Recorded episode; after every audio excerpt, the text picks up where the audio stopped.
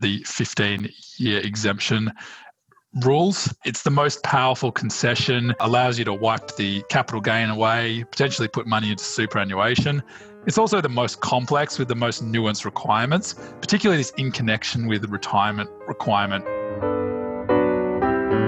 You're listening to Australia's podcast for accountants, Tax Talks, the podcast to grow your firm.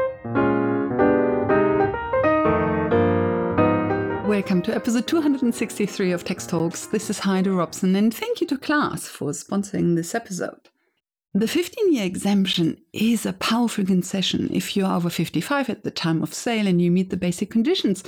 If the sale happens in connection with your retirement, this is what it says.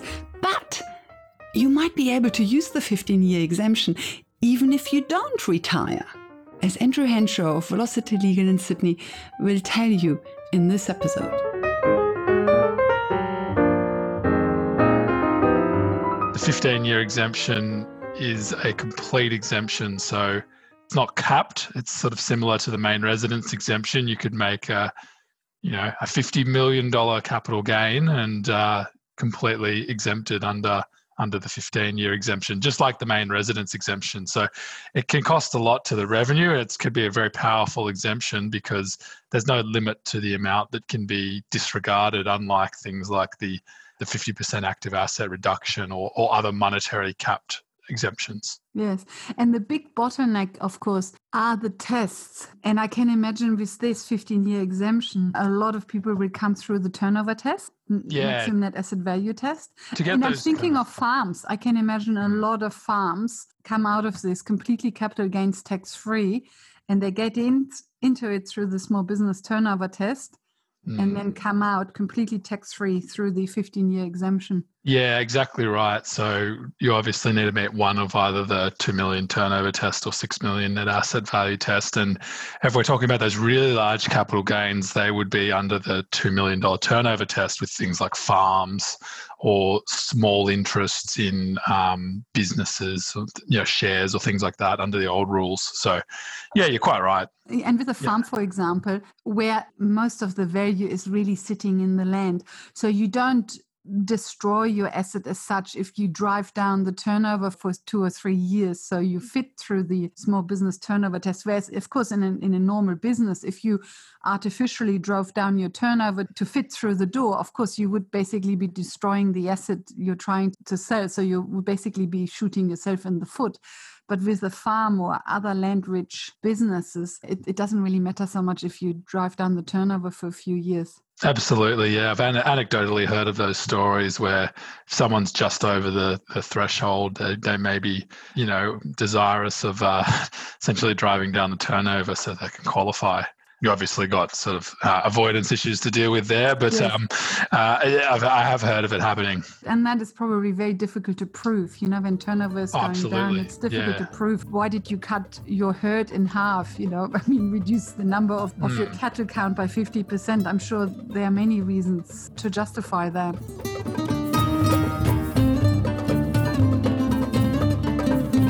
What we're talking about here is the application of the 15 year exemption, and particularly the application of the 15 year exemption in the context of more internal restructure type arrangements. So essentially, we've got two criteria to get into the 15 year exemption. One is 15 years, and that requires that the asset is held for 15 years where you've got companies and trusts, you may have to have a significant individual 15 years as well. These tests are more or less straightforward to work out. It's fairly obvious whether you've owned an asset for 15 years or not. There are a few complexities in, in significant individual tests and things like that.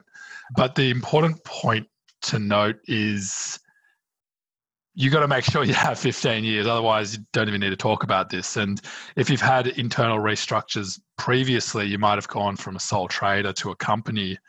Those things could technically have broken the link for the 15 years. So it's not enough to run a business as a sole trader for 10 years and then run run it through a company for 6 you need to have 15 years with the entity which is quite an important point and, and sometimes can be overlooked The only real exemption to that is one of the newer restructure rollovers called the small business restructure rollover. That actually allows you to look through restructures for the purposes of applying the 15 year exemption. So, in other words, you ran a business as a sole trader for 13 years and then two years ago you restructured using that exemption, you might still have 15 years. First criteria 15 years, relatively um, straightforward most of the time. The second one that's a lot more complex is the is the in connection with retirement requirement. So, in the case of an individual, they will have a requirement that the CGT event, usually entering into a contract or making a transfer, the CGT event needs to be in connection with their retirement. And where you have a company or a trust that's making the capital gain, the requirement's slightly different. It's that a significant individual of that entity, where you have a company or trust making the capital gain, the requirement is that the CGT event for the company or trust is in connection with the retirement of a significant individual. So essentially, someone with a bit of a stake in the, the company or trust. So, in either scenario, we need to point to someone that this CGT event is in connection with their retirement. I think I can imagine that at times the small business CGT concessions actually come as a great surprise. You know, granddad ran his uh, company for 20 years, then closed down the business, but held on to the business premises. And now, 20 years later, sells the business premises. And then it probably comes as a very pleasant surprise that the small business CGT concessions will still kick in because it, it was an active asset for at least seven and a half years of the uh, 15 years, etc. So that will come as a pleasant surprise. But the 15 year exemption will not apply because now the sale of this asset is no longer in connection with retirement. So, in these scenarios, when granddad sells the shop 20 years later, then you will need to go to the other small business CGT concessions. But the 15 year exemption really only applies when you retire and you sell all in one wash up. Yeah, well, there is a. It's it's a bit more complex than than strictly at the time, but yes, you're right that they. The, the concessions sometimes will apply in situations where it won't be front of mind, where you've got property that was previously used in business operations. And if there's not enough of a connection with retirement, for example, the person may have retired a long time ago, then you may have a real obstacle in using the 15 year exemption.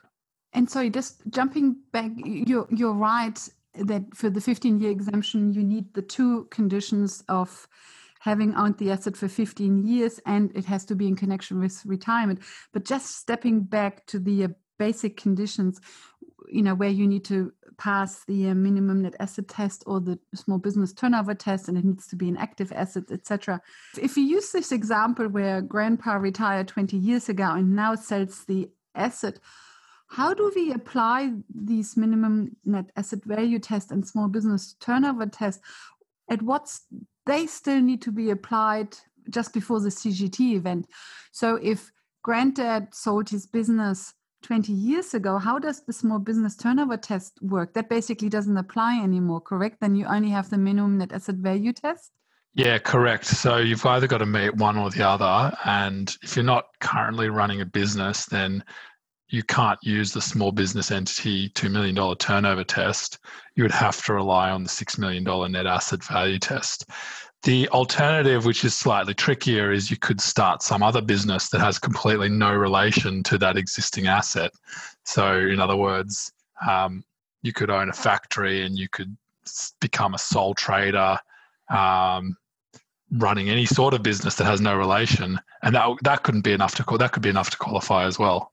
Ah, yes, of course. This is the back door that many people used, where they bought a little shop somewhere just to qualify as a small business and then pushed big mm. assets through. Yes. Yeah. But that only really works if the uh, assets are not sitting in a company, correct? Because they close the door for assets that are sitting in yeah, it's stricter now if it's shares or units, but um, But for yeah, but the property advan- the property example still works. Yeah. Okay, but I hand over back to you. So it has to be in connection with retirement. Have you seen a lot of court cases around that? I think there have been two or three, but I'm not sure there really have been that many. Well, that's a really good question. So there's been a number of AAT and federal court cases that have applied various aspects of the concessions. Uh, There's, uh, there's actually no cases, uh, no AAT or federal court cases on the in connection with retirement point whatsoever.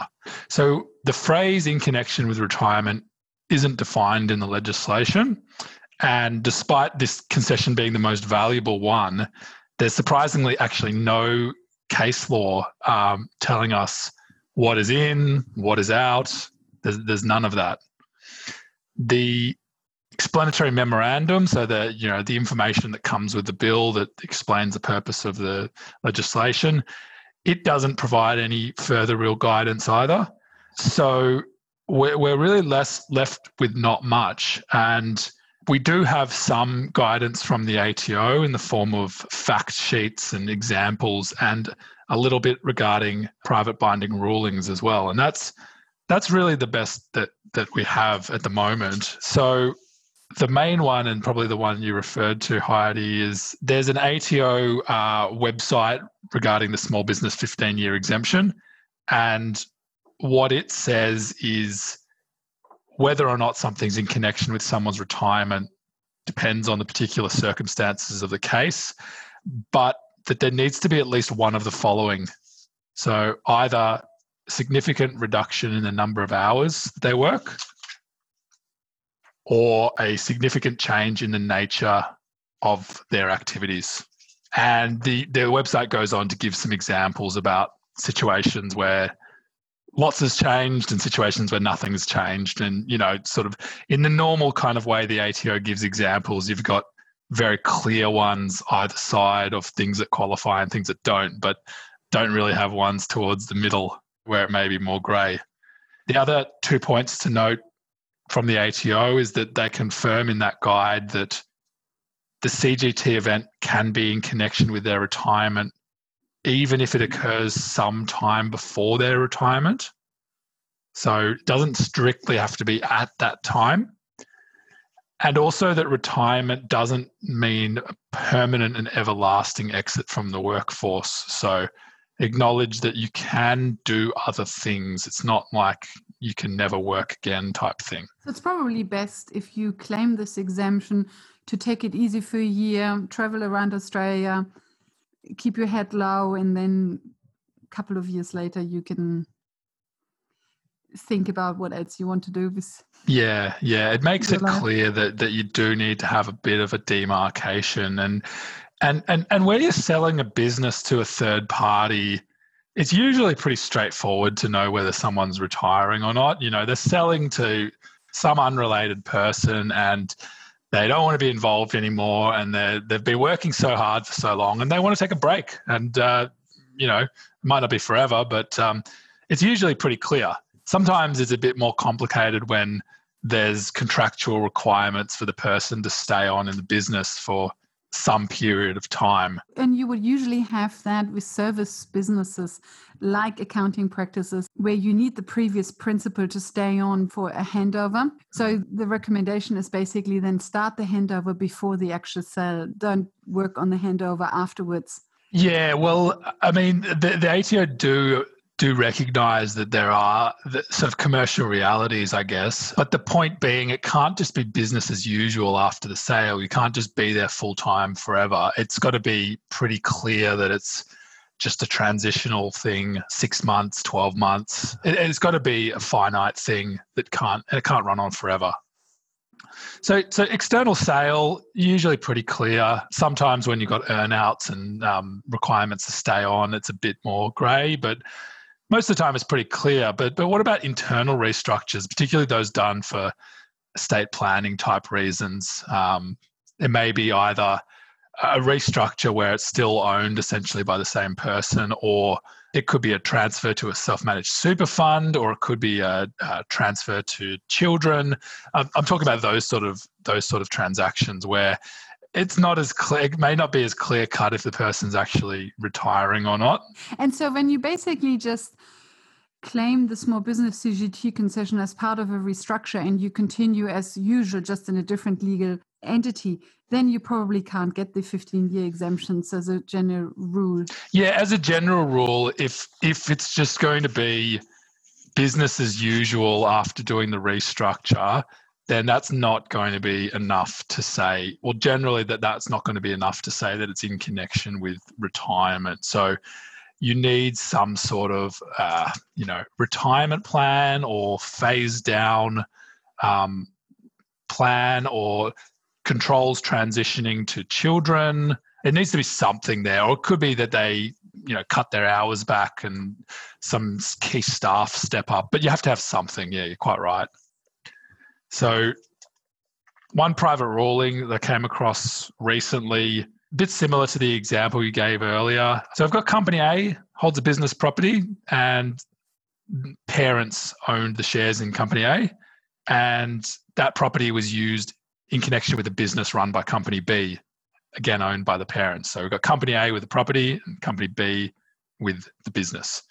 Now, in this ruling, some years ago, the parents sold their shares in company B and they sold it to a structure controlled by their, their children. Now, it's not clear on the, on the facts in the private binding ruling, but I imagine they claimed the 15 year exemption at that point in time, saying, well, that's in connection with their retirement.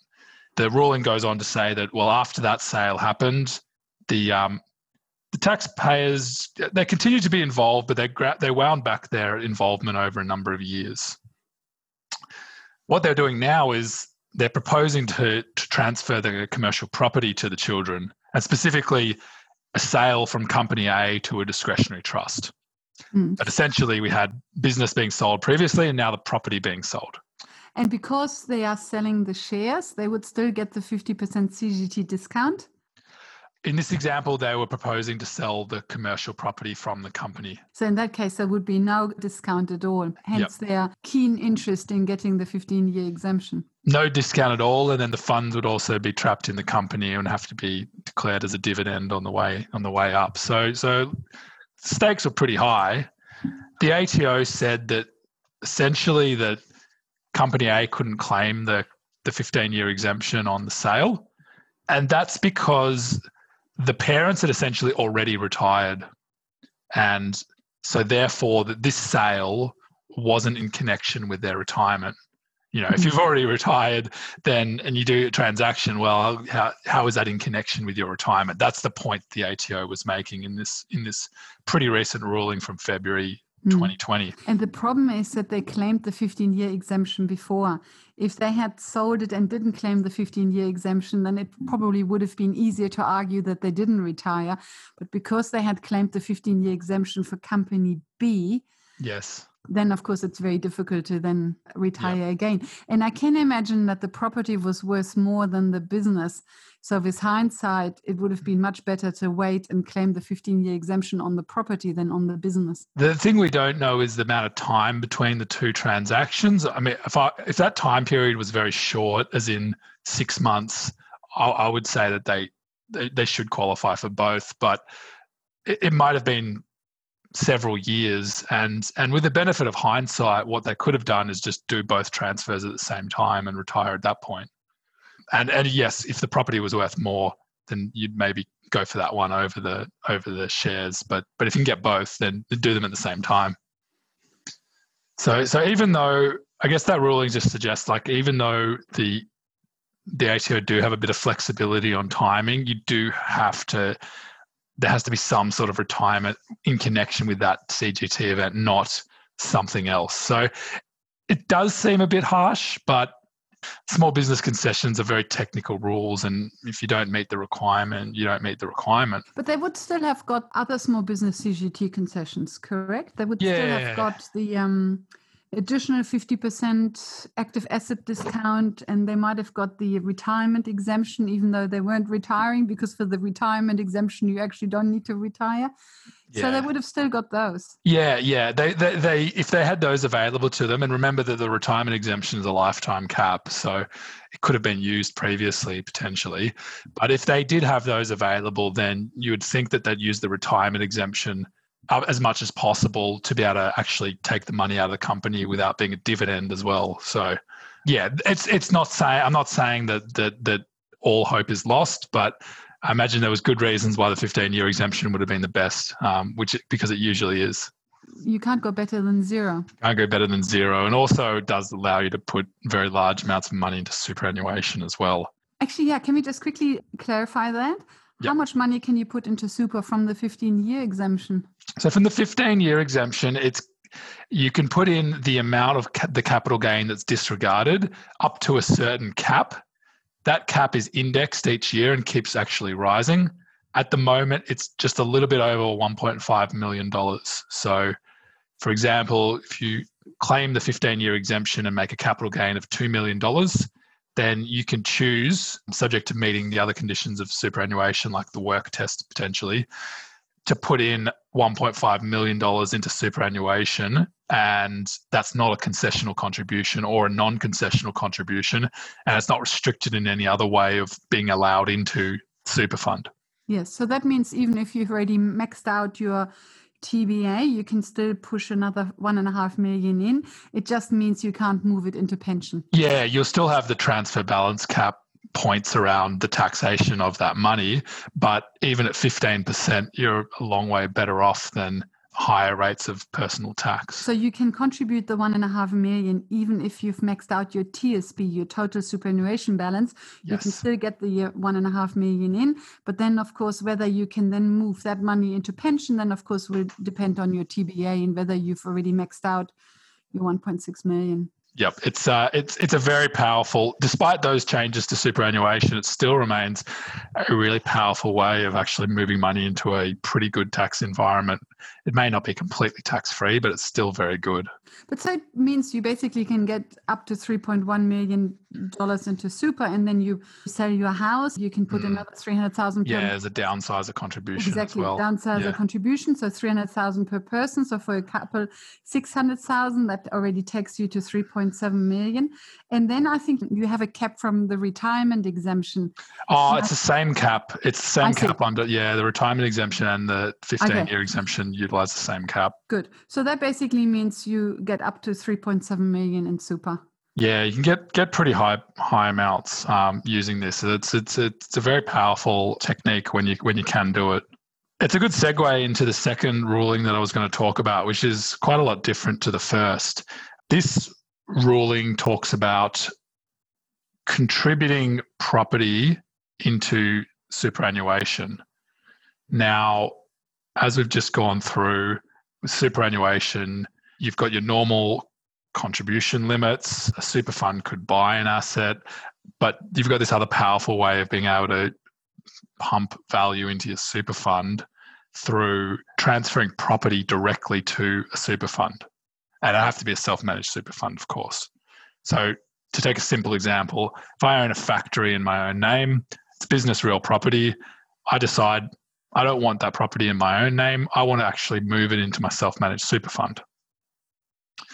Super fund could pay cash for it, but other than using the pretty small non concessional contribution uh, caps, the other way of doing it is using the small business CGT concessions. That's a good idea to actually use the small business CGT concessions to get more money into super. Yes. So it's usually thought of as let's say I run a business, I sell the business for $1.5 million. I claim the 15 year exemption. I get $1.5 million of cash, and then I put $1.5 million of cash into superannuation. That's how a lot of the times it would work. But it doesn't necessarily need to work that way. And you can actually move something of value other than cash to self-managed super funds so long as you meet all the SIS regulations like business real property essentially. So you can use the small business cgt concessions to make a substantial in specie contribution into super. Absolutely yep that's exactly where i'm going. So you can make it as an in specie contribution. The interesting point which i'm going to explore is if I make it in, if I want to make an in specie contribution of a property to superannuation, the only way I can do that under the law is if I can use the CGT cap. So as in, as in the 15 year exemption, let's say. I'm entitled to use the 15 year exemption as a result of transferring the property to superannuation. So the thing that is the transfer is the thing that allows me to do the transfer. It's a hmm. bit like a chicken and egg type situation where you don't have a clear you know sale for cash and then cash coming in and then putting that into superannuation. You've got everything happening all at once. And and based on the legislation alone it's not entirely clear that that's actually permitted or not under the rules.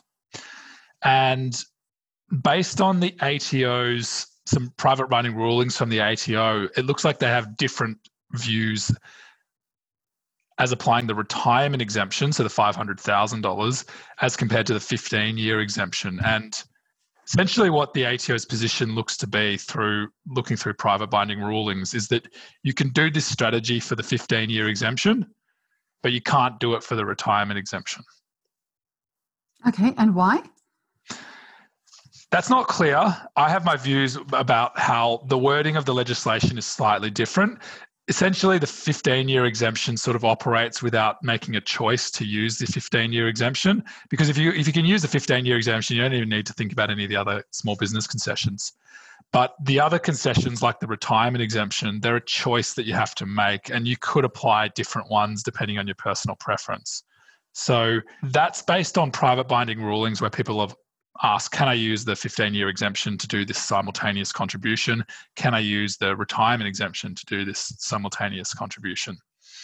So, this really interesting ruling goes through two different requirements. First, it talks about this simultaneous contribution point, but it also talks about the in connection with the retirement point, which remember that's required to use the 15 year exemption. So, this ruling holds that a person can apply the 15 year exemption in relation to an in specie contribution into their self managed super fund. Now, that's now that's not particularly groundbreaking, but it does note that in the current financial, so it says in the current financial year, the person has not been employed or self employed for gain or reward, and that they do not see that they will ever be employed for gain or reward. They say that well, moving this property into superannuation will allow me to live off the proceeds through the rent achieved on the property. So they essentially already have retired because they're not working now and they have no intentions to work. So, despite the fact that, well, there's really no retirement that's going on here, this person is already retired. The ATO said in this ruling, well, that's actually in connection with your retirement you may be wondering why that would be the case, given that they are not working. So, how could it be in connection with their retirement?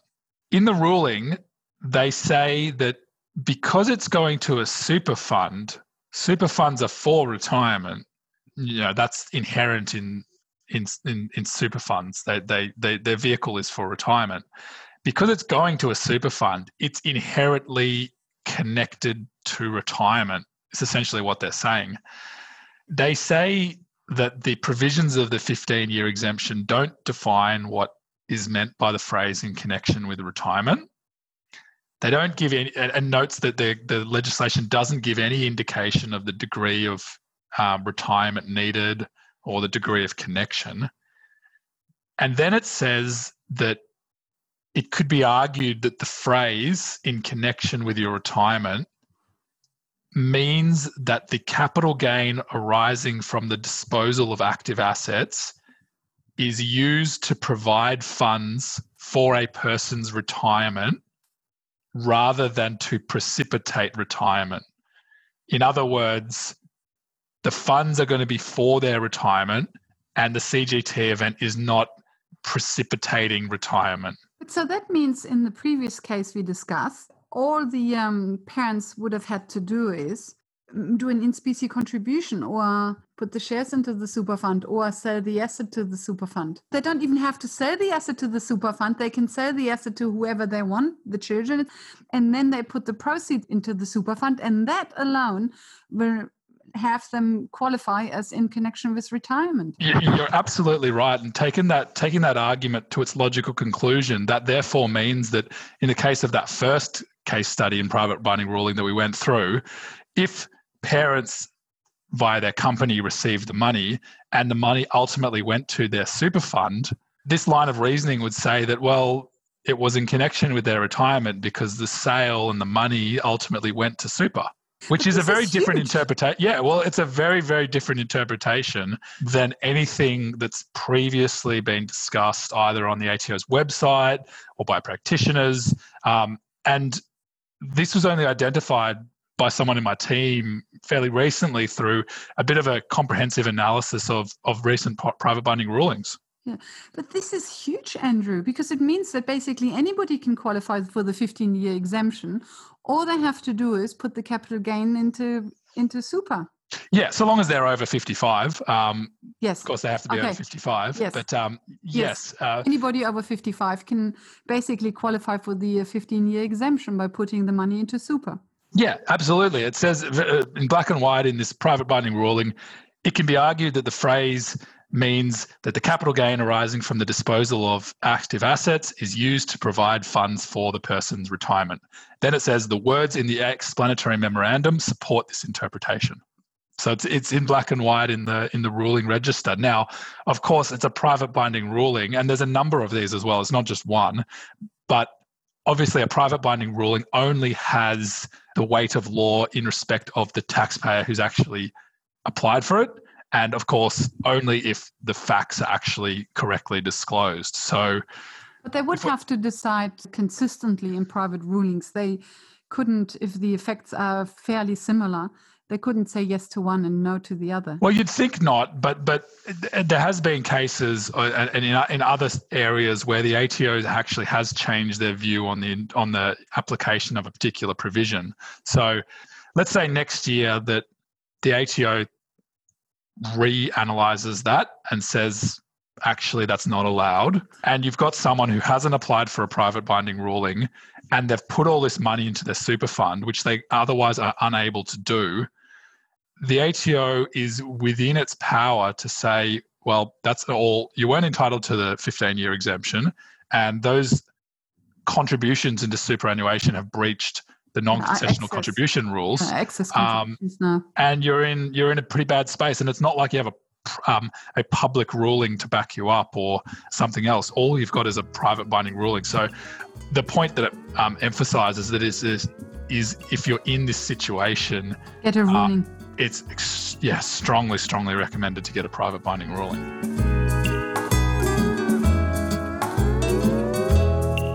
Hopefully, through this discussion, I've added a bit of light to the 15 year exemption rules. It's the most powerful concession. It uh, allows you to wipe the capital gain away, potentially put money into superannuation. It's also the most complex with the most nuanced requirements, particularly this in connection with the retirement requirement. And through seeing some of the recent private binding rulings, you can see some of the tricks and traps and dangers of actually applying those words because they are so, so vague. So we've seen that if you're doing an internal restructure, you need to make sure that things are actually changing so so long as that so that there actually is a retirement. And also this potential opportunity regarding superannuation either transferring assets to super or actually contributing proceeds to super and that might of itself actually qualify you for the in connection with retirement point. And finally it shows really the importance of getting a ruling whenever you're in these tricky complex situations Welcome back. So you might be able to claim the 15 year exemption even if you don't retire, as long as you pass the basic conditions, you're over 55, and you put the capital gain into super. But get a private ruling to be on the safe side on this. In the next episode, episode 264, Emily Pritchard of Access will talk about common trust deed issues. Until then, thank you for listening and thank you to class for their support. Bye for now and see you in the next episode.